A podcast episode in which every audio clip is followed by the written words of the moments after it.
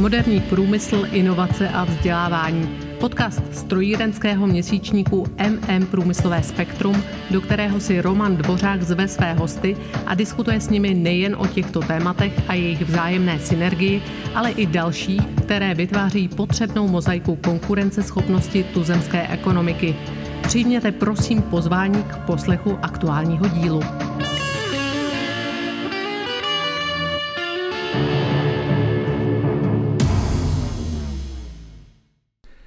Role technické univerzity v udržitelné společnosti. Tak zní titulek řady podcastů, ve kterých společně s našimi hosty hledáme skutečné postavení a poslání univerzit ve vztahu k vývoji konkurenceschopnosti tuzemské ekonomiky a společnosti jako takové. Hovoříme s rektory a děkany technických univerzit a fakult a snažíme se vám zpostředkovat pohled do jejich denní operativy, zjistit, jak se jim daří realizovat dlouhodobou strategii, kterou si vytkli, a v neposlední řadě pak chceme hovořit o jejich pohledu na ukotvení vzdělávací instituce ve společnosti. Dnes se setkávám na půdě Fakulty strojní technické univerzity v Liberci s jejím děkanem, docentem Jaromírem Moravcem. Děkuji za poskytnuté zázemí, pane děkane, a vítám vás v našem podcastu. Dobrý den, děkuji za pozvání. Děkujeme také.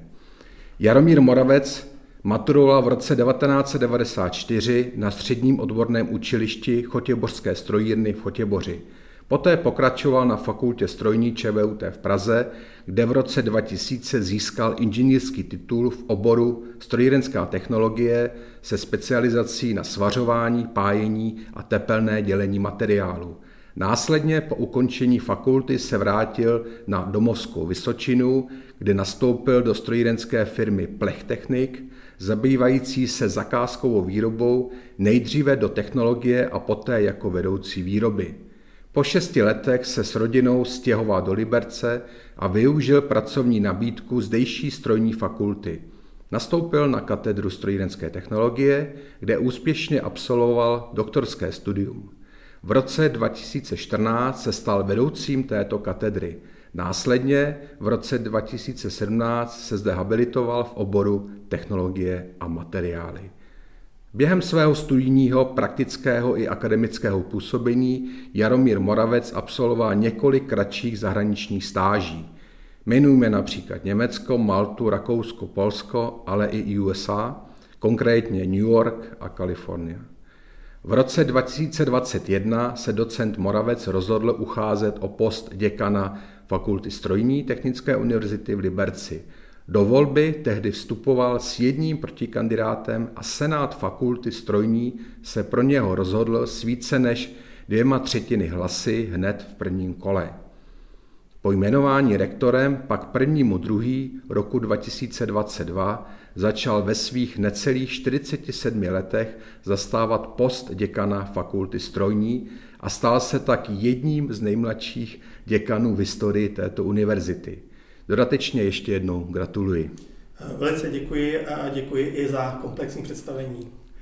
Je to v současné době trend strojních fakult v České republice, že děkanství zastávají 40-tníci, konkrétně vaši kolegové v Brně, Ostravě a v předchozím období i v Plzni. Osobně si myslím, že je tu ku prospěchu potřebné restrukturalizace univerzit a i vy sám jste ve svých volebních tezích kladl důraz na nutnou revizi studijních programů s ohledem na aktuální výzvy průmyslové praxe a nových směrů ve vědě a výzkumu. Od nástupu do funkce děkana již uplynul téměř rok a tak jste zajisté naplno zažili realitu a tudíž mi bez zaváhání odpovíte na první otázku, jak náročné je vést fakultu. Tak nevím, jestli to bude bez zaváhání, každopádně musím říct, že pro mě je to především velká zodpovědnost. Ta náročnost vedení fakulty dle mého názoru spočívá především v relativně velké šíři činností, které je zapotřebí zajistit. Jednak je nezbytné obecně zachovat a rozvíjet základní role univerzity, to znamená určitě vzdělávání, vědu a výzkum, a neměli bychom zapomínat ani na tu třetí roli, to znamená to, jak působí fakulta navenek, to, jak působí na společnost. Potom je třeba všechno řešit i z pohledu legislativního rámce, což není také úplně jednoduché. A to, co považuji za nejnáročnější, to je zajistit dostatečné finanční prostředky na provoz fakulty. No a pak samozřejmě vše závisí i na přístupu, to znamená tak, jak se k tomu člověk postaví. A velice důležité z mého pohledu je i výběr těch nejbližších spolupracovníků, kteří vám s tou agendou pomohou, tak aby zbyl čas i na koncepční věci a na rozvoj. A musím říct, že právě v této oblasti při výběru spolupracovníků už jsem měl poměrně šťastnou ruku a rád bych jim alespoň touto cestou poděkoval. Výborně, děkuji. Velmi komplexně se to pojal. Co vám v tomto všem přináší nejvíce úsilí, čemu musíte věnovat nejvíce úsilí a co naopak z toho všeho je pro vás ten výstup v té podobě radosti a uspokojení z té práce? Tak tady bych se asi pravděpodobně shodnul s kolegy děkany, že nejvíce úsilí věnujeme práci s lidmi. Pro mě je fakulta takovým živým organismem, který se neustále vyvíjí a neustále mění. Organismem, řekl bych, plným individualit, mnohdy i s vyhraněnými názory a bohužel také s různou mírou ochoty ke kompromisům. A z toho pak určitě plynou situace, které je třeba následně řešit. Navíc bych řekl, že z mého pohledu je i mnoho akademiků poměrně konzervativní, řekněme i s takovou nedůvěrou ke změnám. A mnoho úsilí proto vynakládáme na to, abychom je přesvědčili a abychom jim vysvětlili, že navrhované změny jsou opravdu koncepční a že se z dlouhodobé perspektivy nebo třeba střednědobé perspektivy, že jsou pro fakultu výhodné. Protože jsem přesvědčen o tom, že pouze změna, kterou si lidé vezmou za svou a které věří, tak pouze taková změna je smysluplná a má šanci uspět. A když se něco takového podaří, tak pak samozřejmě přichází ta radost a uspokojení. No, naštěstí těch situací, kdy má člověk radost nebo kdy je s něčím spokojený, je více. Pro mě osobně třeba je jedním z takových nejemotivnějších zážitků, nebo jsou právě promoce. Už jenom to, že se člověk oblékne do taláru, tak cítí takovou tu větší sounáležitost s fakultou a hrdost na to, že ji může zastupovat. Ale řekl bych, že obecně pro mě je největší zážitek takový ten pohled do auditoria, kdy vidíte tu radost, ale i hrdost absolventů na to, co zvládli, a také spokojenost a mnohdy i úlevu jejich blízkých. A pak si říkám, že ta práce, kterou tady děláme, má smysl. Výborně, děkuji. To jsou určitě věci, které vám to akademické prostředí přináší a ta praxe, kterou vy jste, jak jsem zmínil už v úvodu, vlastně jste několik let i s ní procházel vlastně a fungoval jste v komerční výrobní firmě. Tak proč jste si nakonec vlastně zvolil to akademické prostředí jako svoji vlastně další část, velkou zásadní část vaší profesní dráhy? Tak jak jste říkal, pracoval jsem pro oba sektory a těch situací nebo těch důvodů bylo několik. Já bych možná začal trošku tím, jak mě ovlivnila praxe. Vlastně, když jsem končil nebo absolvoval ČVUT, tak by mě vůbec tenkrát nenapadlo, že někdy v budoucnu bude nějaká akademická kariéra. A těšil jsem se, jak jste říkal, už na tu technologii a na to, co se člověk naučí nového. A když se dívám zpětně na těch 6 let v praxi, tak to opravdu bylo pro mě velice důležitých a řekl bych i z pohledu názoru a z pohledu zkušeností důležitých 6 let. To období by se dalo rozdělit na takové 3 části. V tom prvním je člověk nadšený z toho, že se neustále učí nové věci, že poznává nové postupy. Potom následuje plynulé období, kdy už můžete těžit z těch získaných zkušeností a řekněme zbývá i čas na různé inovace, různá vylepšení. Nicméně s průběhem času Přestože ta práce byla pořád zajímavá, tak mě do toho začala vstupovat taková trošku rutinost a řekl bych i možná absence dalších výzev. A shodou okolností právě v této době jsme se s rodinou stěhovali do Liberce, kde jsem měl nabídku místa od asistenta na katedře strojírenské technologie. A přesto, že to bylo spojeno i s doktorským studiem, tak jsem to bral jako zpočátku jako takovou přestupní stanici.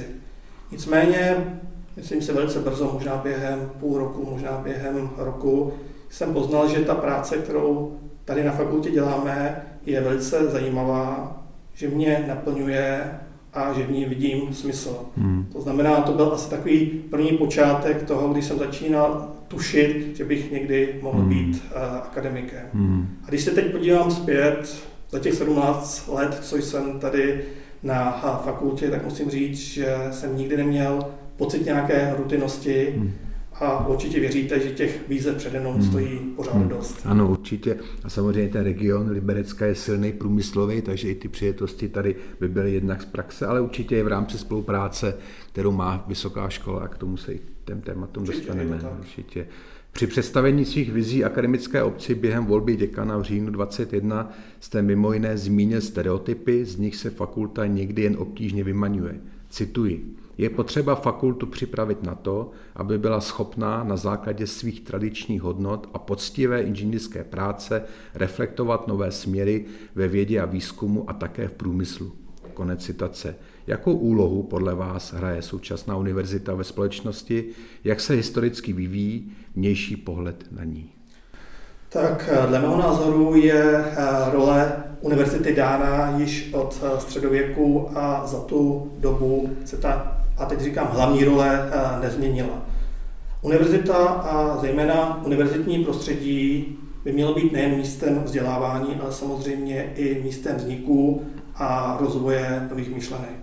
A jsem přesvědčen o tom, že univerzity i fakulty by měly být otevřeny novým myšlenkám, novým trendům, tyto trendy posuzovat a případně dále rozvíjet. To si myslím, že je velice důležité a že to od nás společnost očekává. Nicméně je tady i, řekl bych, druhá role, která se možná nikdy nepřikládá až takový význam, a to je, že by univerzitní prostředí zároveň mělo být místem, kde se stanoví, řekněme, společenské hodnoty, místem, kde se vychovávají, řeknu, budoucí elity a budoucí vzory. A to si myslím, že je také nezanedbatelná role univerzity a alespoň za mě je to role, kterou od nás společnost očekává. Na druhou stranu, když se podíváte, tak některá ta očekávání té společnosti jsou někdy možná až trošku nereálná. Jo, lidé si představují, že když přijdou na univerzitu, takže dostanou okamžitě odpověď na jakoukoliv otázku a že dejme tomu problém, který ve firmě řeší řadu dní nebo týdnů, takže budeme schopni vyřešit během jedné konzultace. No, někdy se to podaří. Zázraky se dějí. Zázraky se dějí, jak říkáte, na základě nějakých předchozích zkušeností a znalostí lze dát doporučení, které ten problém řeší, ale zpravidla potřebujeme provést řadu experimentů, řadu analýz, tak, aby se odhalila podstata toho daného problému. A potom můžeme dát relevantní doporučení k tomu, aby se ten problém vyřešil. Výborně, děkuji. Dovolte mi u další otázky ještě zůstat u vašich volebních vizí. Uvedl jste, že se chcete zasadit o to, aby na fakultu přicházel větší počet studentů, to je pochopitelné, a co do počtu, tak především jejich kvality. A to nejen z tuzemska, ale i ze zahraničí. Jací studenti na univerzitu nyní přicházejí a jakých jejich kvalit se chcete při jejich výstupu dosáhnout? Tak to je otázka, kterou se zabýváme nejen my, ale myslím si všechny univerzity a je to otázka, která by si zasloužila určitě širší rozbor. Nicméně, pokud se podívám obecně na studenty, kteří k nám přicházejí, tak určitě ti studenti mají rozdílnou úroveň, především podle typu školy, ze které k nám přicházejí. Například absolventi gymnázií mají zpočátku výhodu v oblastech nebo v předmětech, jako je matematika, fyzika, a zpravidla jsou mnohem lépe jazykově vybavení. Na druhou stranu absolventi technických oborů mají výhodu zejména v materiálech, technologiích, ale už mají v sobě i takový ten strojařský trošku nadhled, případně strojařskou představivost nebo technickou představivost. Nicméně pokud bych měl posoudit, řekněme komplexně, ty studenty, kteří k nám přicházejí, tak bych řekl, že současná generace je mnohem sebevědomější. Mnohdy bych řekl možná i s takovou až neúctou k autoritám, nicméně mají také schopnost velmi rychle a efektivně získávat informace. Na druhou stranu je potřeba poznamenat, že řada z nich přebírá ty informace, řekněme, jako zaručené, aniž by o nich nějak více nebo déle přemýšleli. A to je dle mého názoru největší problém, se kterým se teď potýkáme, řekněme taková absence toho selského rozumu nebo toho určitého nadhledu. A to je právě to, o co se na fakultě snažíme, nebo o co se chceme snažit, abychom předávali nejen ty znalosti, které by každý technik měl mít, ale zároveň, abychom naučili studenty přemýšlet o dané problematice a tu danou problematiku řešit. Můžu říct za své vlastní praxe, že my nemáme šanci připravit studenty na všechny eventuality a všechny situace, které je budou v praxi čekat. Máme ale možnost je vybavit, nechtěl bych říkat základními znalostmi, ale vybavit je znalostmi a schopnostmi tak, aby byli schopni na základě nějakých relevantních údajů, které jsou v té dané chvíli k dispozici, tak aby byli schopni učinit relevantní rozhodnutí. Rozhodnutí, které buď daný problém pomůže vyřešit, nebo jej pomůže alespoň nějakým způsobem minimalizovat. Musím ale také dodat, že vždy záleží na konkrétním studentovi, jak se k tomu postaví.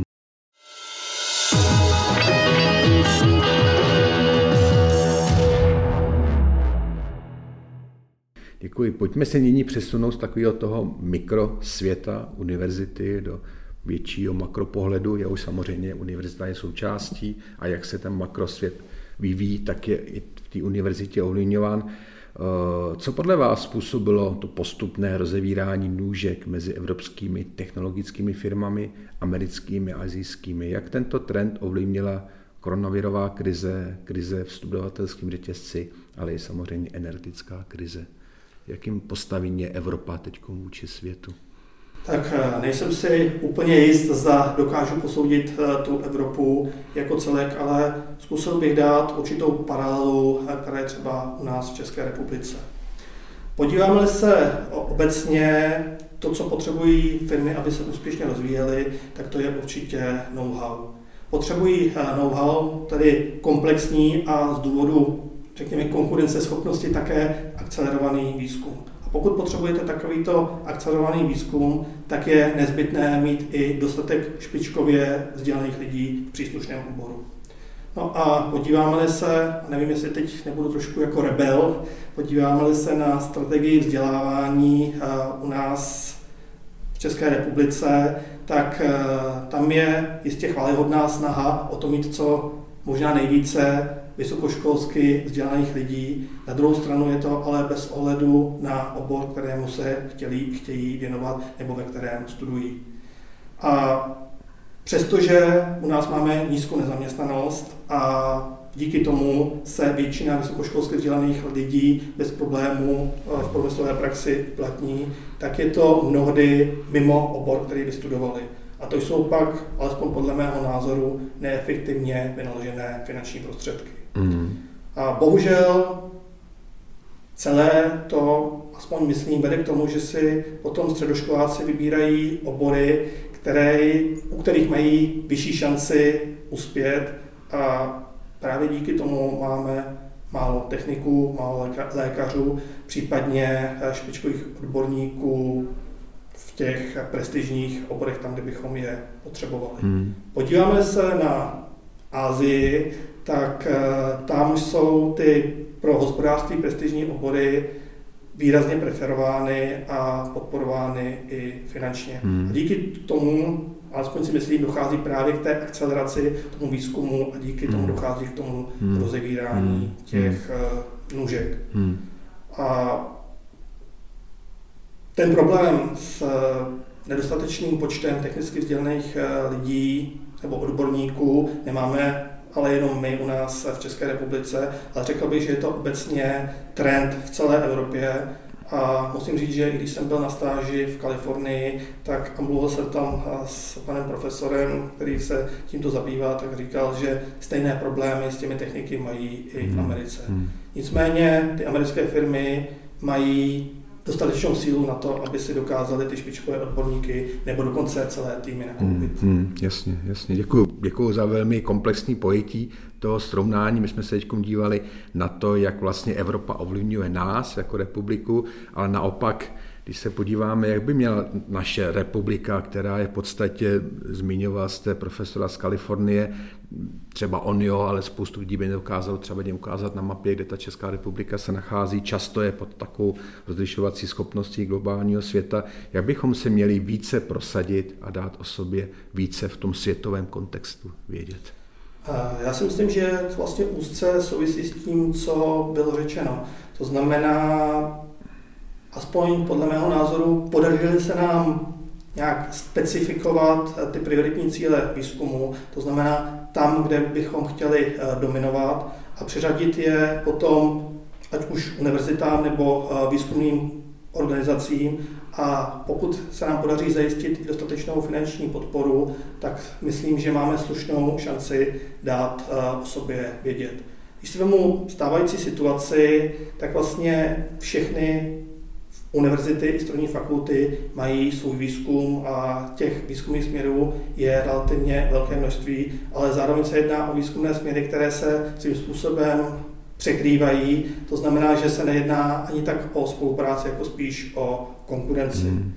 A přestože existují podpůrné programy, ať už jsou to národní centra kompetence nebo řekněme nějaké operační programy, které se o to, co jsem zmiňoval, snaží, tak si nejsem úplně jist, zda jsou správně nastavená hodnotící kritéria právě proto, aby došlo k té akceleraci, protože v podstatě tam je důležitá, dle mého názoru, ta dlouhodobost. No a abych možná trošku střelil i do vlastní řád, tak dalším problémem, který bych tady určitě měl zmínit, a který jsem vlastně částečně už zmiňoval, je určitý konzervatismus těch vědeckých pracovníků nebo akademických pracovníků a možná také jejich obavy nebo neochota vyjíždět na prestižní zahraniční pracoviště, aby tam získávali ty zkušenosti. A jsem přesvědčen, že pokud se nám podaří tyto problémy řešit, tak o nás svět určitě uslyší. Děkuji. Určitě mluvil jste právě o té dlouhodobé udržitelnosti, ta je samozřejmě daná jednak nějakým know-how, který pochází historicky, že jo, na těch daných pracovištích, ale tím, jak se vlastně řetězí ty zkušenosti těch pracovníků. A to se vlastně všecko v podstatě promítá do, firma vyrábí svůj produkt a váš produkt jsou absolventi univerzity. Tak to se všecko zrcadlí vlastně do kvality těch absolventů. Jak vlastně vůbec vaši absolventi, kteří opouští tyto krásné prostory, jsou kompatibilní s požadavky firem? Nemyslím třeba v České republice, ale jestli máte i zajímavé absolventy, kteří se prosadí v Evropě, ve světě, jestli byste mohl k této otázce, kterou vlastně uzavíráme i to naše povídání, něco říct. Určitě. Na začátek bych řekl, že je vždy co vylepšovat, nicméně myslím si, že naši inženýři a zejména studenti doktorského studia jsou úspěšní a uplatňují se i ve vedení jak národních, tak i nadnárodních firem. My dlouhodobě monitorujeme, řekněme, uplatnitelnost našich studentů. Když bych to vzal obecně z pohledu uplatnitelnosti v průmyslu, tak tam je ta uplatnitelnost téměř 100%. Trošku horší už je to v těch významnějších pozicích, právě v těch národních a mezinárodních firmách, ale i tam máme dostatek absolventů, A velmi mě těší, že jsou to absolventi, kteří se k nám zpětně hlásí a kteří vlastně tu univerzitu nebo fakultu zpětně podporují. Takže v této oblasti musím říct, že jsem takový trochu optimista a věřím, že čeští i liberečtí technici mají, řekněme, velmi dobré odborné znalosti a i dostatečnou míru kreativity k tomu, aby dokázali, řekněme, nalézt nebo vytvořit i netradiční řešení, která kolikrát vedou k poměrně významným objevům. Jako patriot bych tady možná zmínil příklad vývoje strojů pro výrobu nanovláken, které jsou typické pro náš region i pro naši univerzitu. Takže jak už jsem zmiňoval, v této oblasti jsem optimista a věřím, že z pohledu techniky a českých techniků se v budoucnosti bát nemusíme. Výborný, děkuji pane docente za velmi pozitivní optimistický závěr našeho setkání. Přeju vám mnoho úspěchů, máte před sebou další 3 roky ve svém funkčním období, tak ať jsou naplňováni dle vašich představ a ať máte lidi kolem sebe loajální, ať studenti se vrací do vaší fakulty. Bylo mi ctí, děkuji za rozhovor. Velice děkuji. Hostem našeho podcastu byl pan docent Jaromír Moravec, děkan Fakulty strojní technické univerzity Liberci.